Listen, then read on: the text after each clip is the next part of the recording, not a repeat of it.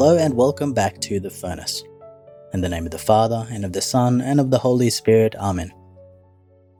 Today's responsorial psalm is an important one because it is the first psalm in the Psalter, the book of Psalms.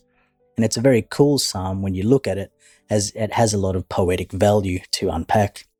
It's about a man who delights and ponders the law of God. I'll read the first half and I'll use a more literal translation than what you would have at Mass today. It says, Happy indeed is the man who walks not in the counsel of the wicked nor stands in the way of sinners, nor sits in the seat of scoffers. But his delight is in the law of the Lord, and on his law he meditates day and night. He is like a tree planted by streams of water that yields its fruit in its season, and its leaf does not wither. In all that he does, he prospers.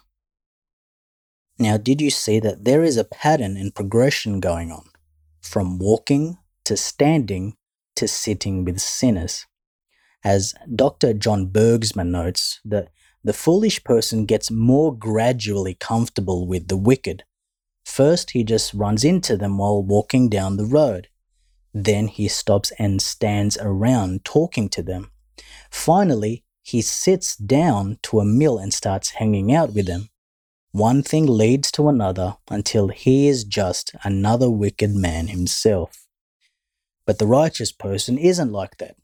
He is the one who thinks about God's law all the time. For us in our day, this would mean meditating on Scripture. He is like a tree planted by streams of water. And this is the image of the tree of life in the Garden of Eden, which was planted by four streams.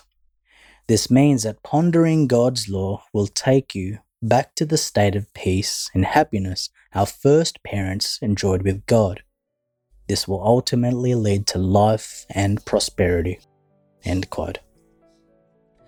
Our psalm today offers us a beautiful and poetic way of saying that God's laws really aim to lead us into a loving relationship with Him.